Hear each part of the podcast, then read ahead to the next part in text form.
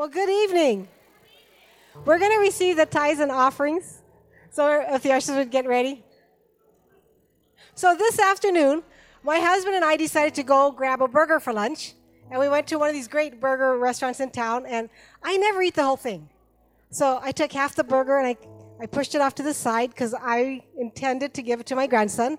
And it's sitting there. And I, I ate my burger and I was snacking on the fries, and then I kept snacking on the fries, and I kept snacking on the fries, and then there were no fries left. So then the lady, the waitress comes by and she says, would you like a takeout box for that? And I said, sure. Can I get an order of fries to go with it? Because I thought, I'm going to give my grandson this burger I set aside for him. He needs to have French fries, right? So I sent, I took a picture of it when it came, and I sent it to my daughter, and I said, this is how you know Micah's spoiled.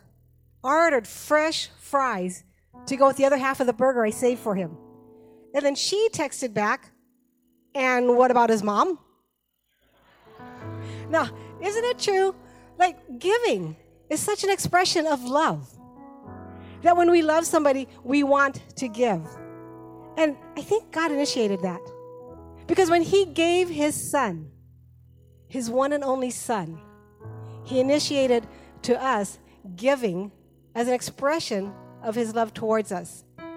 And so when we get to have these times in our service where we get to bring our tithes and we get to bring our offerings, what we're doing is it's an expression of our love to our Father, who first initiated that by giving to us. So we get to say to God, here it is. I'm giving you the best. I've prepared it for you because I love you. Would you bow your heads? And let's pray. Lord Jesus, thank you so much. You are a wonderful gift towards us. And because of the expression of love that your Father gave to us, we want to give back. So would you receive the tithes and the offerings that we bring? And would you use it, Lord, so that your love may be given, your hope may be given, and the people around us would know there is a God who loves them dearly. We pray this all in Jesus' name. Amen. Amen. Thank you, Pastor Marcia. Thank you. Boy, it is a good evening. It was hot today, right? For some reason, we're here in church and we get to learn from God. We get to worship him together. Here's what I love about this building, just the structure itself. It represents us gathering together under one roof to represent and to serve and worship our one God. And I think sometimes we take for granted that we have a building, we have a place that we can come to in an air-conditioned building.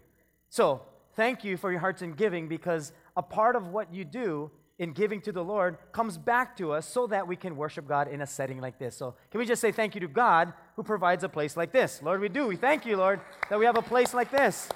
So grateful. And part of it is in this series that we're in, we talk, we're talking about potential. When this place was first thought of, it was a pasture land.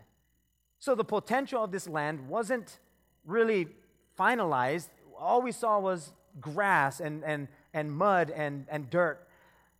But someone needed to have a vision. And once we caught vision of what was possible, God could take care of what was impossible. And whenever God does something that is impossible, after a while we can forget that what is now possible used to be impossible. And the moment we forget about that is the moment we take for granted the possibilities that God can do. And the reason why I want us to remember what was impossible is now possible is because you and I are always faced with impossible situations. Sometimes we face these impossible situations and we give up and we say, I, I don't, I can't go any further. So the potential to be realized doesn't go any further because we look at what is not possible rather than what is possible. So tonight what we're going to look at is possible versus impossible. And how do we reach that potential of possibilities? So if you do have your church app, you can take that out because all the notes are going to be on there. Uh, if not, you, you can follow along in your Bible. We're going to be in the book of Matthew, chapter nineteen. And here on our Wednesday night, we call this equip and disciple. Those two words means that God is going to equip us as well as disciple us. A disciple is a follower of Jesus Christ, a learner of Jesus Christ. So on Sunday, our heart is to reach out to people that don't know Jesus. That's the heart behind our Sunday morning services. It's it's partnering together with you in your attempts to reach your family and friends. Wednesday nights are more for us as believers, where we'll get into the Word in a different way, and it's in a way that challenges us more. Uh, it, it also uh, pulls more spiritual maturity out of us, and it increases our learning capacity here on a Wednesday night, because it's it's just different from Sunday morning. So if you come on Sunday morning and Wednesday night, you know what I'm talking about. There's a major difference uh, because that's the vision. We want to equip us in the middle of the week, because I don't know about you, but if I don't if I don't meet with the believers often, I can start to kind of go off track a little bit, especially with accountability. I want to be accountable to uh, the body of Christ as well as to uh, my family. So when we gather together, it helps to do that. And for some people, they say this, I just need something in the middle of the week because I go crazy by the time Monday hits. Like from Sunday to Monday, I don't know what happens. So I, I need my, my Wednesday nights. But that's that's why we're here on Wednesday nights. And in this series called Potential, that we're learning that God gives every single person potential. And He puts that inside of us. And without Him, we cannot reach our full potential.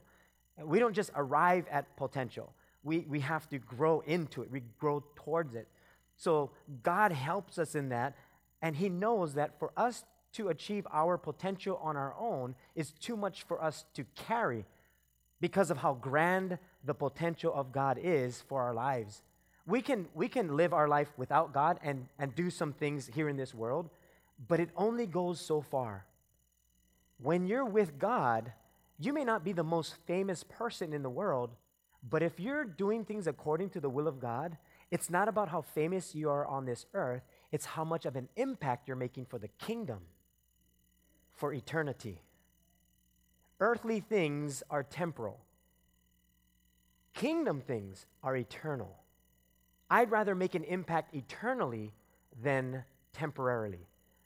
So when God says you have potential, He says you're going to be faced with this potential of possible and impossible. You're going to battle with the two.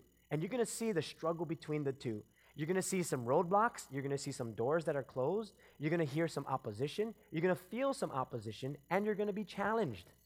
When it comes to these two words, in order for us to believe in our God-given potential, we must first see the possibilities.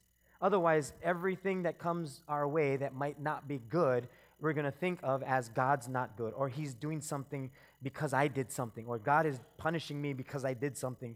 But with our own strength, it's impossible to o- overcome all of those challenges, life challenges, everyday challenges. But with God, all things are possible, especially with reaching our full potential, because we all want to do good. I think at the heart of every person, they want to do good, but for some reason, our humanity, our sinful nature, wants to take that away from us. That's why we see a lot of bad happening in the world, because that goodness starts to de- starts to decay in our lives without God. In fact, I, I, I believe everybody wants to do well. Not everybody does good or does well, but I think at the heart of every person, we want to do good. But once we cross that line of thinking, now life it, life is no good, it's impossible already, I might as well just throw in the towel, that's when we go a little skew and we do things that are not good. But at the heart of every person, I believe we want to do good. We just don't know how to sometimes. I remember when Heidi and I, uh, we were in high school, and you know when it's your, your girlfriend's birthday, you want to buy them something good. So I would buy her clothes. And at that t- at that time, it was the nineteen eighties. So a lot of things were weird clothing. If you look at the eighties pictures, they're like, I don't know who made up those designs, but or fashion in the eighties, it just was that generation. So I would buy Heidi clothes. It would be like jumpsuits. Uh, weird-looking, uh, I, I don't know what it's called. Um, it looked, it looks like uh, like a checkerboard uh, plaid jumpsuit kind of skirt thing. I don't, I don't know what it's called. So I would buy these things, and I would present it to her, and she would open it up, and she would go, "Oh, this is what is this?" and and I, out of the goodness of my heart, I was buying her this. So every time I would buy her something and buy her something, after a while, you know, you get married, and then and then the honesty comes out, and then she says, you know, just don't don't buy me anything, just just give me the money, and then and then I'll I'll I'll go and buy it. But then I did learn this, that Heidi, it's so it's and I think husbands can can relate to this. It's so hard to find what our wives want as when it comes to clothing. because we buy them something, they say, what do you, you think I can fit that? Or you buy something else, like, what are you saying, I'm fat? So it's, either way, it's, uh, where do you go with it? So, I, I, yeah, amen. So I, I was thinking, okay, I, what, I, what I need to do then is I need to study when Heidi goes shopping. So when she would go shopping, shopping, I would be on my, I'd taking notes. I'm like, what is she looking at? Oh, that kind of clothing. The first thing she does is she heads toward the clearance rack. That's... That's good. That's good for me. So I would take notes. And then I remember it was either her birthday or, or Christmas or something, and I needed to, I wanted to buy her something. And I'm, this was my test. I'm thinking, okay, come on, Sheldon. After all these years of studying her and, and watching and stalking her, I, I can get it. Well, that's my wife, so that's not really stalking. But I was like taking notes. And so I said, okay, I'm going to try this. So I went to Cinnamon Girl because that's where she likes, uh, she likes certain things from Cinnamon Girl. And I'm in Cinnamon Girl shopping. And the lady's like, do you need help? I'm like, no, I got this. I I I, I studied. So I bought I bought three three sweaters and a light color. She likes, you know, these certain colors. So I bought these uh, these sweaters, and then I wrapped it up. Well, they wrapped it up, but I took credit. And then I gave it to her for Christmas. And she opened the first one up, and she goes, This is this is perfect. She tried it on, it fit, which meant the other ones were going to fit. And so I said this after she was like, "Oh my goodness, this is so good." I said, "What is it? Do you really do you really like it?" She goes, "Yes, I really like it." And I said, "So I did good." She goes, "You did good. You did so good." It's like, "Good boy, good boy, good boy." But I, I felt good about it, and and I think we, we do we, we want to do good. We want to we want to do well, especially as husbands and wives. When we do something good for the family, it feels good that we did something good. There's someone in the Bible that came to Jesus because he wanted to do good. We know him as the rich young ruler. This rich young ruler comes to Jesus and asks Jesus an important question. But I love how Jesus answers this man, and it's found in Matthew chapter nineteen, in verse sixteen. And he starts off like this, that this rich young man comes up, and it says, just, just then a man came up to Jesus and asked, "Teacher, what good thing must I do to get eternal life?" So just remember the question now. Jesus replies, "Why do you ask me about what is good? There is only one who is good. If you want to enter eternal life, keep the commandments." And when Jesus said there is only one that is good, he was letting the man know that no matter what you do, it's not going to be good enough to get into eternal life. So he already squashed the question about doing good deeds to enter into eternal life or get into heaven. So he said, there is only one who is who is good. If you want to enter life, keep the commandments. And the man asked, well, which ones?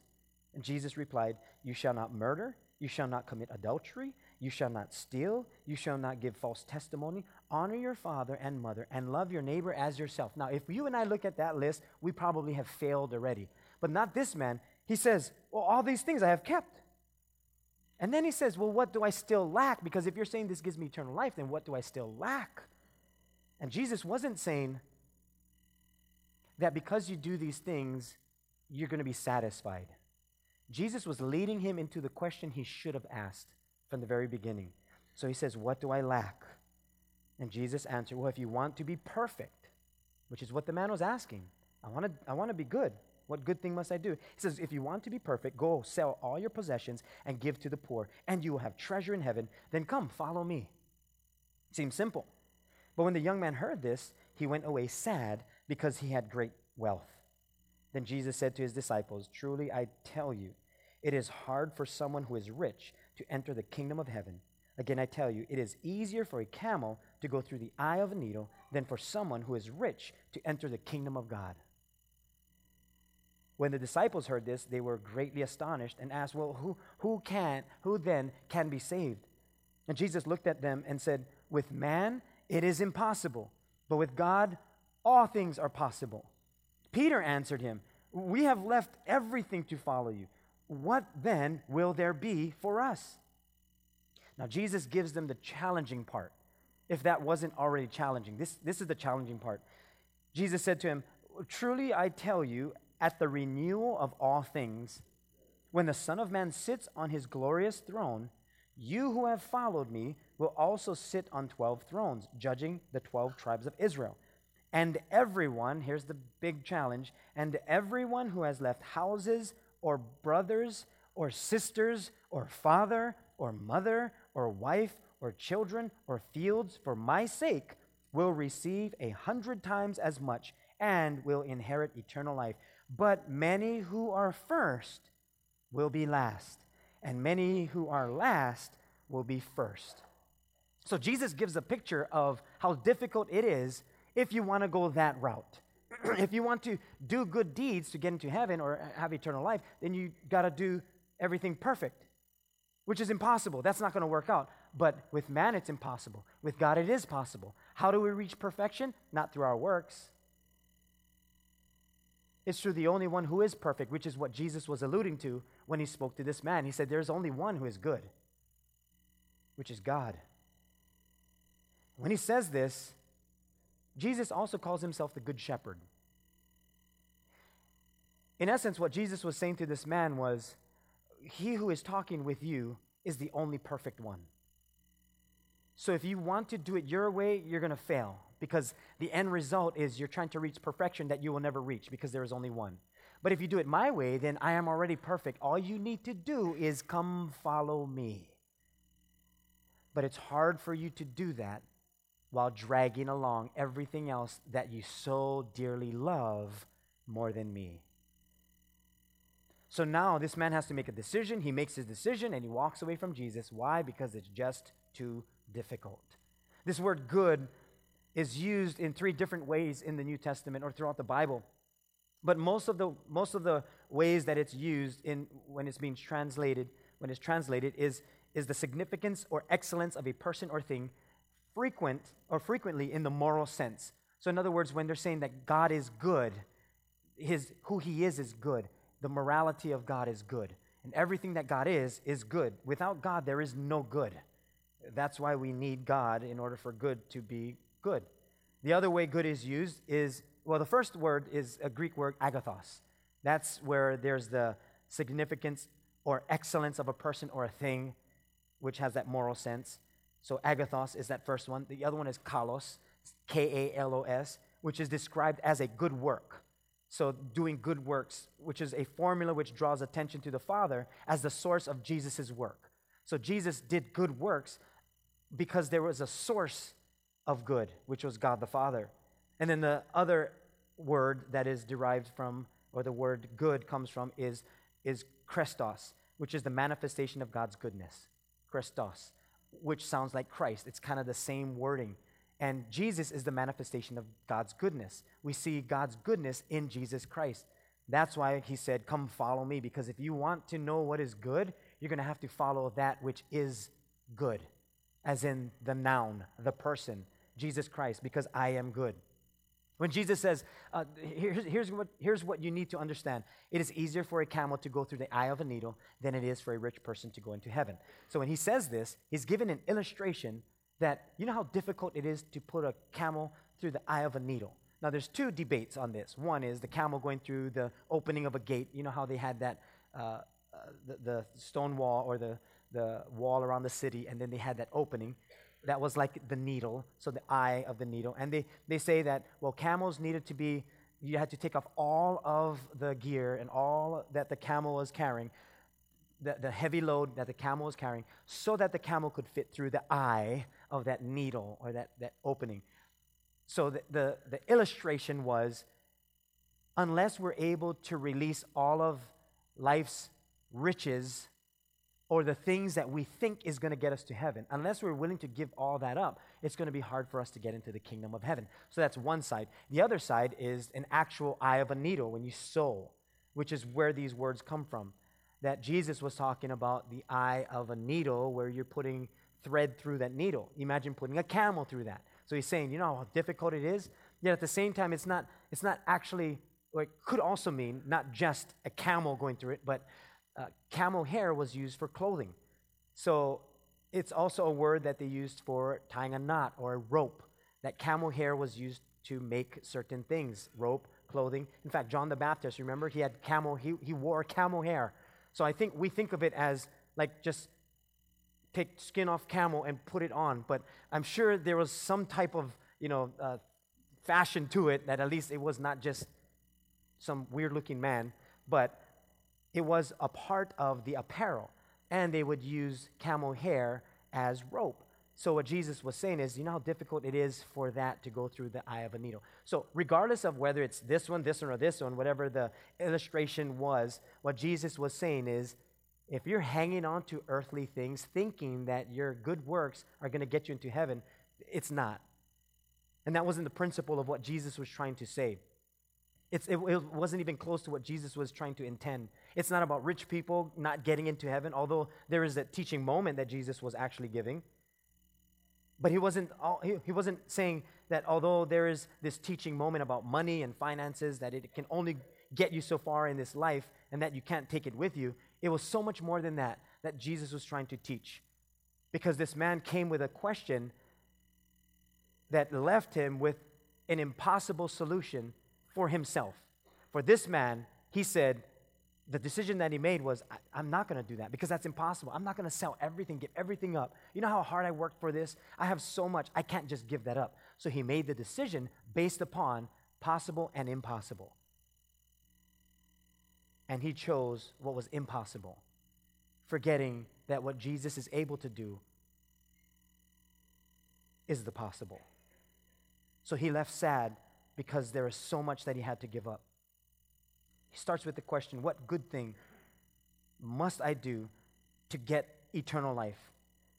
And the response of Jesus is so much more purposeful and principled. Jesus said, why do you ask me about what is good? There is only one that is good. So Jesus puts that, of course, the good deeds question to rest in getting to heaven. And then he addresses the real issue. And here comes the principle of Jesus when he speaks this to the man. Here's the principle that he wanted him to learn, and here's the principle he wants us to learn. Before we can ever do the possible, we must first do what is impossible. What Jesus was saying to this man is, you're going to have to first do what is impossible in order for the possible to happen. You're not going to get the possible without doing the impossible. That's what he's saying to the man, which seems like a trick question. Yeah, of course. That's the whole point of me asking you, Jesus, how do I do this? Because it is impossible to do this. But in order for me to get the possible, I have to do the impossible. But in order for, to do the impossible, I have to think it is possible. Ah. But if I just look at it as impossible, how do I how do I do what's possible because I look at it as impossible? So you're saying that whatever is impossible, I have to think it's possible first? Yes. That don't make sense. How do I do the impossible? The reason why I call it impossible is because I can't do it. So how can I get to the possible if what I think is impossible is before possible? I give up. So the man was frustrated, sad, and he left. So it leaves us with the question, what are the possibilities you want to end up with that are impossible right now? What are some possibilities that, don't think about the impossible right now, that she's not going to let me, he's not going to let me, we don't have the finances for it, uh, we have children nowadays, uh, well, in your life, I have children now, I can't do that. What are the impossible things that that is that you think is impossible that is stopping you from the possibilities? But think of this first. Think of the end result. What is the possibilities? What are some possibilities that you, that God has put in your heart, that you say, this is where I believe God is taking me? Or as a married couple, this is where we believe God is taking us. If you're going to get married, here's some possibilities. I believe this is where God is taking us. What are those possibilities? And if you've never spoke about this in your family or your relationships, it's a good time to talk about it. Because if you don't think about possibilities, what do we do day to day? We're just living and existing. But if we have possibilities that you dream about certain things and, and who you're becoming in God and what God is doing in your family and in your life, now you're, you're going to be faced not just with, wow, the possibilities, but you're also going to be faced with the impossibilities. Because in order to reach what is possible, you're going to first have to do what is impossible. That's the only way we get to the possibilities, is to burst through what is impossible. See, in in in, in impossible thinkers and possible thinkers, you have both end thinkers, which is people who think possibility, and then you think beginning thinkers, those who think impossible, or it's it's harder, it's a struggle. So you have end thinkers and then beginning thinkers. Beginning thinkers. So you have these two, end thinkers and beginning thinkers. So you need to find out where you are and where your spouse is at, or whoever you're with, or if you're just here with you, or if you're single, you have to find out how you operate, if you're an end thinker or a beginning thinker. So I'm going to give you a little test tonight, and you, you can kind of put this to your head. I'm going to give you end thinkers and beginning thinkers. Okay, stick with me before you walk on and say, I don't, I don't like what you're saying. So just hang with me for a moment. So these are end thinkers and beginning thinkers. End thinkers think of the possibilities. Beginning thinkers think of how difficult it is. End thinkers see the pictures, or they see the picture. Beginning thinkers see the process. Beginning thinkers are not bothered by how much work is needed to get there. Beginning thinkers are bothered by how much work is needed to get there. End thinkers will look for the mistakes and make corrections. Beginning thinkers don't like to see the mistakes and are okay with how things have been. End thinkers think future. Beginning thinkers think past. End thinkers embrace change quickly. Beginning thinkers need to process change. But here's the best thing about it. You actually need both. Because I know for some of you, you're like, see, you, I'm an end thinker. No, I'm an end thinker. And see, you, you should be an end thinker, but you need both. Because the end thinker would say, let's get on the boat. Where are we going? Let's just go. Come on, let's go. Let's get on this boat. Let's go. All of us. Yes, all of us. Let's go. Woohoo! We're all going. And then the beginning thinker says, hey, what are we going to eat? Where, where are we going? How long are we gone? Anybody get sunblock? You're like, I, we just go. And then we all burn up and die because we starvation, no water. But the beginning thinker would think that. So you need both. You need both of them connected together. I remember when I was teaching Heidi how to do uh, email. In that situation, I am an end thinker. So I said, oh, Heidi, email, easy. All you have to do is uh, just open up the, the email, open up the mail, uh, sign in, put in your password, your you know your name and all of that, username, password, and then just click new. And then after that, you're going to just type it in, put whoever's email is in there, put the subject, and if it's going to be, you know, to that person, C C or B C C, uh, put that in, and then you're going to type it in, and you're just going to hit send, and, and then, then it goes. And she goes, okay, so where's my email? And I said, well, you just open it up, open up your email. She goes, no, where is that? I said, well, I, what, what email do you have? And she goes, I have Yahoo. I said, okay, so open up Yahoo. She goes, where is it? I said, it's in the, on the, uh, what browser do you use? She goes, what is the browser? And in my head, I'm like, oh, no. What? Okay. I said, okay, op- open up the internet, and then let's go to yahoo dot com. So I'm walking her through, and I'm saying, okay, click this. No, no, no, cl- no. Click the, no, open, no, th- slow down. Open, okay, open that. Okay, yeah, okay. Now you see where it says two. Uh, no, right there, two. Where? Right there. T O. It's, Heidi, it's right there. Click. What did you do? I don't know. You just told me press that. I didn't tell you to press that. What did you hit? I don't know. Where, where'd the screen go? I don't know. I'm like, did you press something? I didn't tell you to press anything. You told me to press two. No, not, no, I told you to press the two, T O, but what did you hit? I don't know what I hit. Ten minutes later, we're fighting. It's like, ah, I don't want to do this anymore. I hate this computer. So at, in the end, I, I'm trying to teach her something that I already know. So in that situation, she's trying to process everything, and I'm so impatient. If you're dealing with someone who thinks they know it all, they're very impatient with someone who's just trying to learn, and you're going to fight. So in that situation, I'm an end thinker, she's a beginning thinker. When Heidi says, hey, let's do a house project, I- I'm the beginning thinker. I'm like, hey, what do you want to do? She goes, well, let's let's just take down this fence because I want to redo this fence, and then I want to I want to p- uh, put up Uh, you know, some some uh, some light fixtures on the side, and then I want to uh, put up put up another uh, vine with um, uh, lily koi. So I want the lily koi to be on our fence line. I'm like, okay, uh, so we got to take down this whole thing first. Yeah, yeah, take it down, just throw it away, and then put up the other one. Like, by when? When when do you want this up? Tonight? Tonight. So you, you, what you're saying is, take down this whole fence. Like, just grab them and roll them up, put them in my truck, and throw it away. She goes, wow, is it, is it hard? I'm like, I'm thinking of the email. I'm like, was the email hard?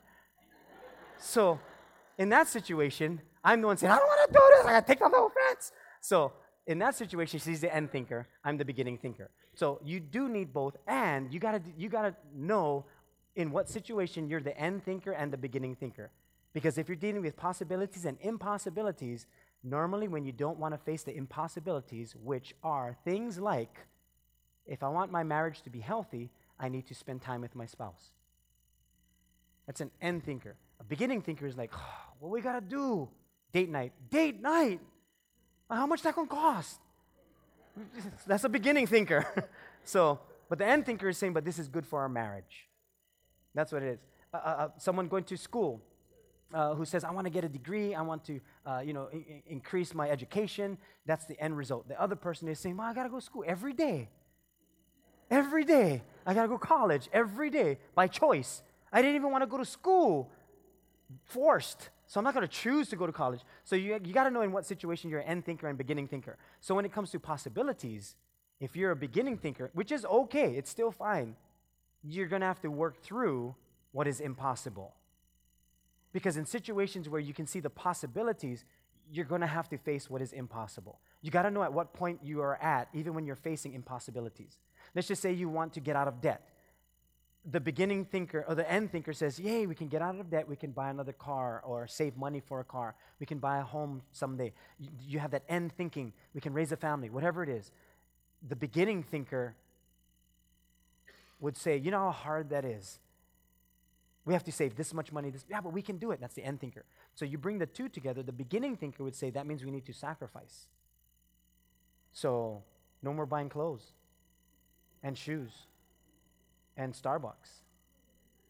We got to cancel Netflix. No, no, no, never, never mind then. So, but but you need both, because you, you need both beginning and end thinkers to get to the place where it's possible. And what Jesus was saying to this rich young ruler is, you got you got to know where you're at. Are you in the beginning or the end of your thinking process? And with this man, he was the end thinker at first. And then Jesus challenged his thinking, which made him become a beginning thinker, and he forgot that he first started as an end thinker. When you think of what is possible, you're going to be here. And there, there's that hope. That's what we call it. We call it hope. It's possible. But then when we see the impossible, which is what the rich young man saw, that I got to give up all of this, that's impossible, I can't do that, then he forgot what was possible. Just never give up when you become a beginning thinker, when you were first the end thinker. This is normally when everyone throws in the towel, not here. When we come to know the Lord, we become end thinkers. When we when we come to church, we become end thinkers. We get inspired by God. He speaks to us. And then we face real life, and then we become beginning thinkers again, and we think we cannot do this. Or if we do become a beginning thinker, don't forget about the end. Don't forget about the possibilities, the dream that God put in your heart, the, the potential that He gave to you. Lest we just give up being a beginning thinker once again. In the book of Isaiah, chapter forty-four, and the book of Revelation, we find two scriptures. Actually, there are more, probably seven scriptures throughout the Bible that gives us who is the best at being the beginning thinker and the end thinker. In Isaiah chapter forty-four, verse six, it says this, "Thus says the Lord, the King of Israel and His Redeemer, the Lord of hosts, I am the first and I am the last. Beside me, there is no God." In other words, God is saying, I am the beginning and I am the end. In order for you to reach possibilities, you're going to have to do some things that has to do with me. Not necessarily your possibilities and the impossibilities, because that's normally where we stop. We stop at what is possible and then what is hard, what is difficult. And then we stop there. And then God says, hang on, there, there's a reason why you get stuck at beginning and end. He says in Revelation one, verse eight, that I am the Alpha and the Omega, the beginning and the end, says the Lord, who is and who was and who is to come, the Almighty. In other words, God is saying this. Before you can do the impossible with God, you're going to have to figure out which one you are, an end thinker or beginning thinker. And then you're going to become both in some situations. But God says this, this is the way you're going to have to think, but this is not who you become. You don't become the end and the beginning, because that's where we mix things up. We think we're the ones who are going to have to figure out the beginning and the end. But God says, you're not the beginning, nor are you the end. I am the beginning and the end. So what we're going to look at tonight are three basic things that can help us in how we can become these people that are not just beginning and end thinkers, but how we can deal with impossible versus possible. When Jesus gave the challenge to this man in, in verse twenty-eight, when he said, truly I tell you, at the renewal of all things, when the Son of Man sits on his glorious throne, you who have followed me will also sit on twelve thrones. So he's giving them the possibilities. This is what it's going to look like. You're going to judge the twelve tribes of Israel. And then he gives, that's the end result. Here's the beginning, he says. But this is what's going to have to happen. In order for you to do the possible, you're going to have to do the impossible first. Or to receive the impo- receive the possible, you're going to have to do the impossible. So he says, here it is. Here's the challenge. Everyone who has left houses or brothers or sisters or father or mother or wife or children or fields for my sake. Okay, we can't forget that, for my sake. Because some people say, oh, leave who? I can leave them. I leave everybody. But for my sake is what he's saying. Can you, can you do these things for my sake? Will receive a hundred times as much and will inherit eternal life. But many who are first will be last, and many who are last will be first. Now here's the, here's where it's so almost puzzling that God is saying, here's the principle. He's not saying to leave your family. He's giving you a principle. He's saying it is probably the most difficult thing to do is what he just said. That you own a home, you just leave it. You have family, you just leave them. He's saying the most difficult thing to do, if you can do that and learn that principle, then now you're on your way. But it has to be for my sake. Because when it's for my sake, what it means is you're doing this for my cause, not because how you feel. He's saying if you can do these things for my sake, which means you got to be so connected with the Lord that you hear his voice clearly. Because these are difficult things to do.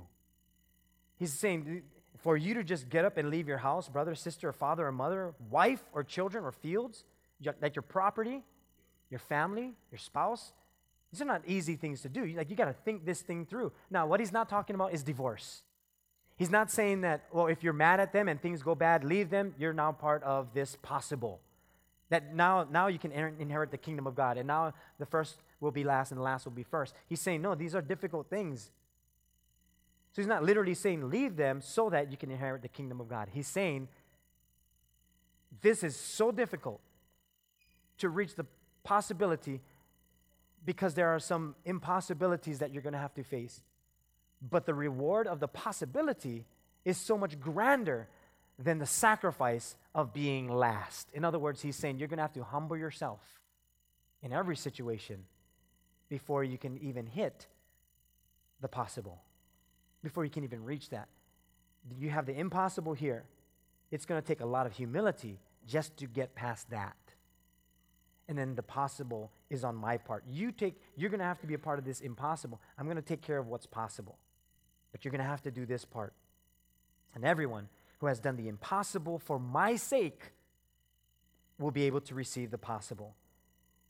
And we think, okay, so I get that. But how do I do what is impossible for me, in, to, impossible for me to do in order to receive the possible that only God is able to do? So let's just take a look at life, uh, ministry, marriage, uh, your calling, that you know who God is calling you to be. Just look at those different areas. When it comes to life, to do what is impossible, working, it's hard to find good work. What about getting a degree? It's tough to go to school and find scholarships or even to pay for schooling and then to find a good job after that. So there are some things that are different today than it was fifty years ago, but sometimes we use the same system or the process. So when it comes to life, there are certain impossible things that we're facing that God is saying, I can still do the possible even in your impossible situations. When it comes to marriage, maybe maybe you want your marriage to become stronger, where there's going to be some impossible things that you're going to have to do, things that you've never done before to get to the place where you've never been. You're going to have to do that. You're going to have to make some sacrifices on this side. And that's where you sit down and say, okay, where is our marriage right now? Well, we fight a lot. Yeah, because you. No, because of you. Rah! And then now you got to sit down again. How come we fought last night? Because of you, because of you. And you got to fight through all of that and say, okay, hang on. Where do we want to be in our marriage? What does our marriage look like? For Heidi and I, we said this is what we want it to be. We want it to be when we when we come home from wherever we come from, it could be work, it could be out and about or traveling, wherever it is. When we come home, home is our safe haven. That's where we come to so that we can live the dream that God gave to us. Home is not the place where we're supposed to dread coming home to. And, oh, no, I hope she's not home. Oh, I hope he doesn't come early. Like, that's not marriage. That's nightmare. So we have to sit down and say, okay, let's dream about what it would look like. So we had to sit down and dream about what our home would look like, even, even down to the design, the colors of the wall, what the feel should be. And sometimes you have to do that. You have to sit down and think of what is possible so that you can take care of the impossible. When it comes to ministry, same thing. If you're if you're someone who God is calling to ministry and serving him, then you got to think about the possibilities. Who is God making me to be? How do I do this? Sit down with someone and say, I just feel God calling me to this. He, he put this on my heart. He wants me to serve in this ministry or do these things, or I want to be a part of what he's doing in the church, whatever it is. And then you you process it with God.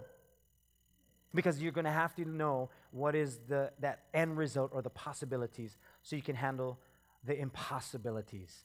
So here, here are the three things that will help, and we're going to go through this really quickly. The first one is to do everything with God. Everything with God. Now you might think, how am I going to do everything with God? Because some things I do is not good. That's the whole point. If you're doing everything with God, you really think through what you're doing. You make different decisions when you do everything with God. You're on your computer. Oh, I'm doing this with God. Okay, I better be good boy. Better be good girl. God, what? I'm I'm with you. So I'm on Facebook. They say this. I want to respond, but I'm with you, God. So what do I do? Well, you don't need to be a part of that. So I don't need to say anything? Nope. Okay. But they're wrong. Yeah. Doesn't matter. Are you with me? Yes, I'm with you. Okay, then stay with me. But it's so tempting. Oh, then, oh, what did they say? Oh, no, now I gotta say something. God is saying, no, are you with me or are you not? But you do everything with God. Because if I'm not doing everything with God, then I am doing some things without Him. And God is not a nine to five God, which I am thankful for. So I do certain things like prayer and devotions. If you want to do something tangible and something that we can physically do, prayer and devotions are key to doing everything with God because you're hearing His voice on a daily basis. I use a church, uh, not a church app, it's a it's a Bible app called YouVersion, Y O U version, V E R S I O N. And it's, it's a simple Bible application that you can use our bookmarker. It's a life application uh, bookmark, and it's the same bookmark that we use here. So it's a life journal. It's called the Life Journal if you look in reading plans. If you need help, many of us do uh, YouVersion. Any of you do YouVersion, just raise your hand real quick. Okay, look at a ton of us do that. So if you saw somebody raise their hand, just say, how do I get that on my phone? Ask them, they will help you with that. Uh, but you're doing devotions, you're reading the Word of God. There are different plans in there that you can uh, assign, like five-day plans, one-week plans, but it helps you stay connected with God and prayer time. Or what we're doing tonight, attend church consistently. And here's why you want to attend church consistently and, and, and do everything with God, is because God will chip away everything that is not of Him little by little.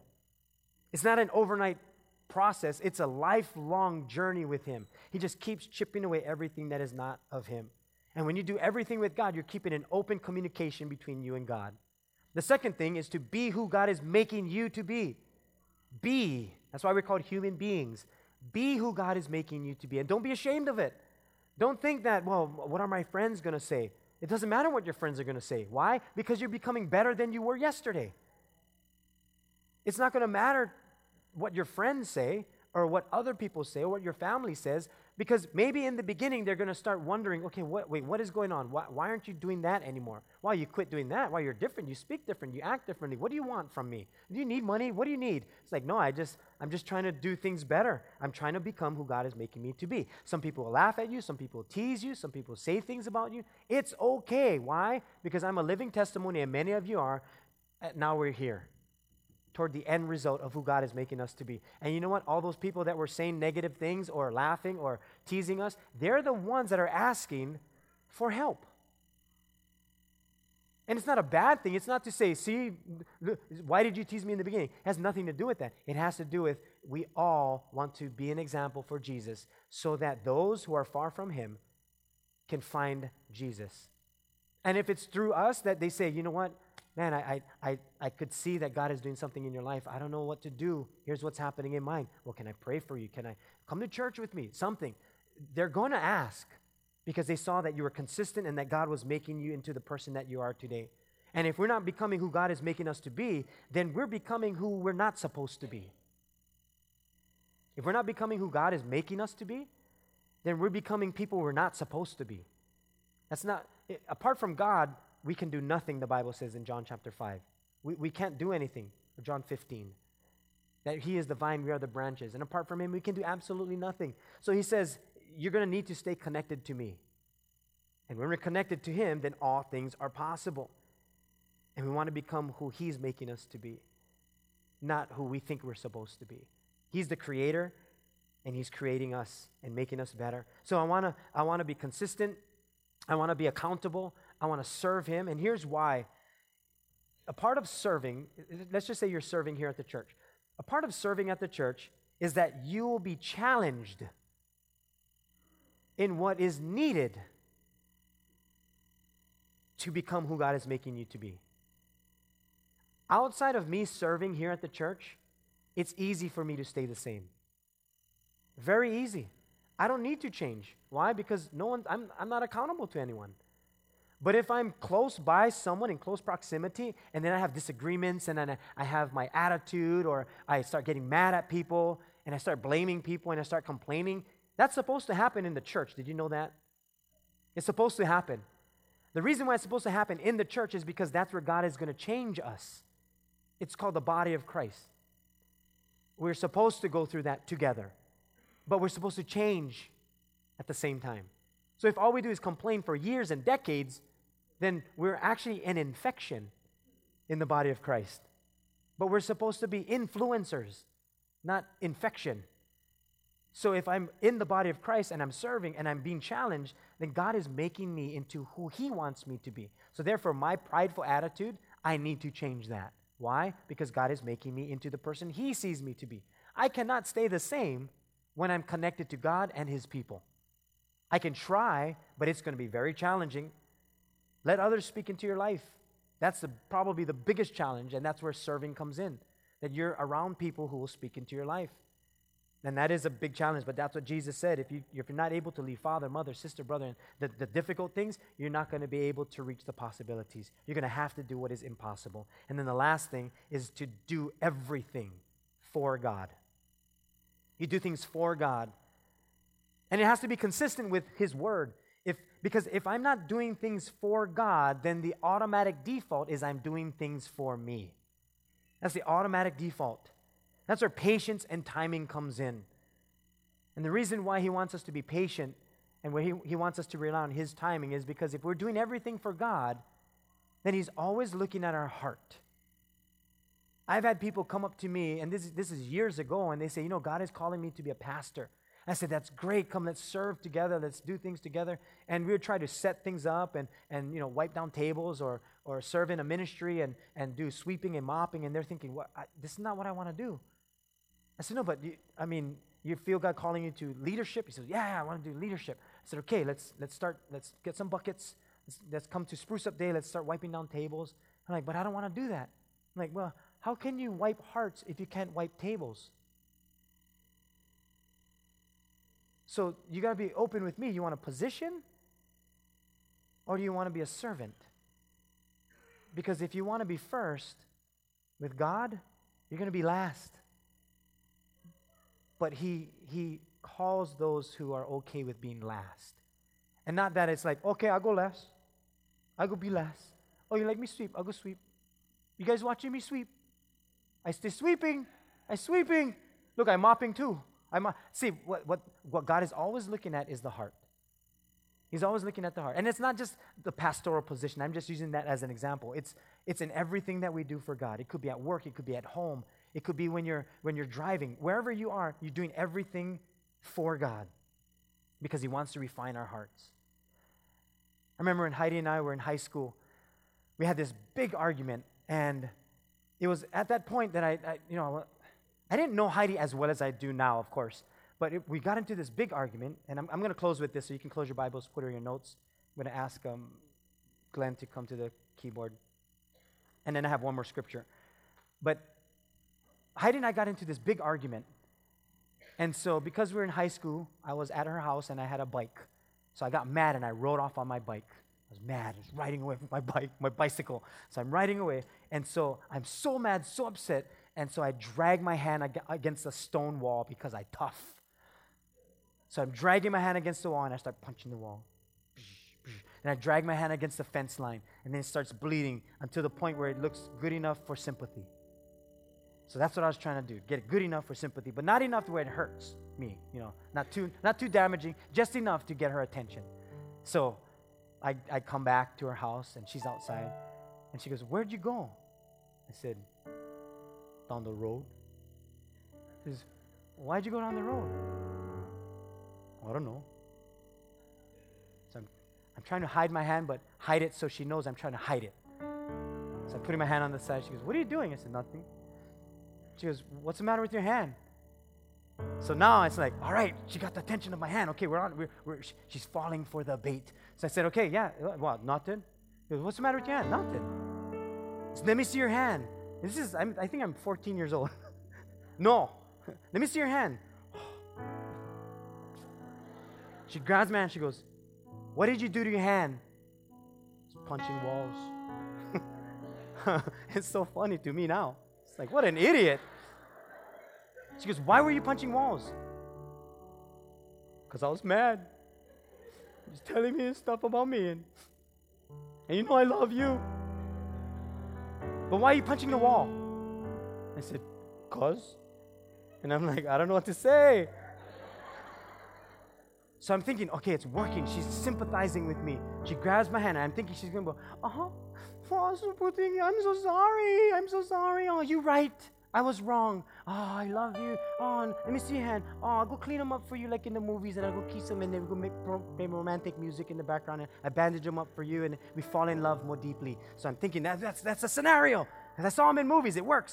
So she looks at me, and she goes, "You're so dumb." And I said, "What?" It's like the music just... And I said, "What? What?" And I said, "What?" She goes, "You're so... Th- why you punch walls? You think I can sympathize with you?" And she walks away. I'm like, "Oh, I'm sorry. I'm so sorry, Heidi. I'm so sorry. I'm so sorry." It's and that was the day I realized that my wife is not a coddler. She's not a, "Oh, putting you. Oh, oh. You're so, you're so sorry. I'll go make. I'll go make good. I'll make you soup. I take care of you." That wasn't her. She was the type that says, "You like punch walls? Go punch walls. Go hurt yourself. I, I don't care. You want to hurt yourself? That's on you." Now, she was fifteen at that time. I was fourteen. But this is what I've seen throughout the years. She's still the same in, in, in that kind of way. But at the same time, what we've learned together is that God is the one who takes the pain for us for the possibilities ahead. Like we don't we don't have to we don't have to play emotions with God.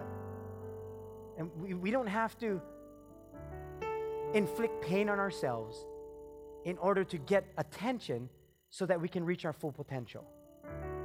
Because we waste time doing that, inflicting pain on ourselves. What I'm not saying is to suppress your emotions. What I am saying is process it with God, because He's the beginning and He's the end. Because becoming who God is making you to be, doing everything for God and doing everything with God, means that you're going to have to rethink why you used to do what you did before. You're going to have to rethink everything about yourself. You're going to have to reinvent yourself. You're going to have to reassess who you are and reevaluate who you are in order to reach the possibilities. I don't know at what point that we had to reevaluate, and I had to reevaluate, stop punching walls because you're not going to get attention. I don't know at what point, but I do know this. With God, every day is a brand new day to reassess, to rethink, do things for Him, with Him, and get into His Word.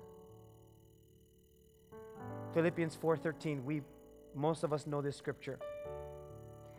It says that I can do all things through Christ who strengthens me. I can do all things through Christ who strengthens me, because you must first do the impossible before the possible happens. And the only way is through Christ. And He makes what is impossible possible. So wherever you are in life, whatever it looks like, whether you're a beginning thinker or an end thinker, God is the beginning, He is the end, He's the Alpha, the Omega, and He's the one that turns our impossibilities to possibilities, because He sees that much potential in you and I. And I pray that we can reach that potential together. Amen. You close your Bibles, or, or you can bow your heads with me, and we're going to close our eyes and, and pray for a moment. And even if you have to speak with God in your heart right now, just to reassess and reevaluate and, and rethink where you are in life, do that. Just take some time. Lord, we have the, the honor and privilege and direct access to You. It's called prayer. So we want to be people who do, who do things with You, that we do everything with You. That's what Emmanuel means. It's God with us. So we want You to be with us. We want to be the kinds of people that we do things for You. And then everything about us is, is to stay connected to You, to always remember that the, the possibilities that are, that are ahead, You're a part of that. And we want to be a part of what You're doing. We want to stay connected to You. Help us to get into Your Word, and help us to always pray to You, because we have access. But we got to change, Lord. We got to be thinkers. We have to rethink and reevaluate and do things differently than we did before. So renew us tonight, Lord. Release our potential so that we be- can become more and more the person You're making us to be. We trust in that. We believe in that, because You are the very best at what You do. You're the beginning and You're the end, and we get to be a part of what You're doing. We pray this in Jesus' precious name, and we all said together, amen. Isn't God good? He's the only one. He's the only one who is good. So keep that in mind. Just keep that in your hearts, that God is able to do what is impossible from our eyes. And we're going to close with that.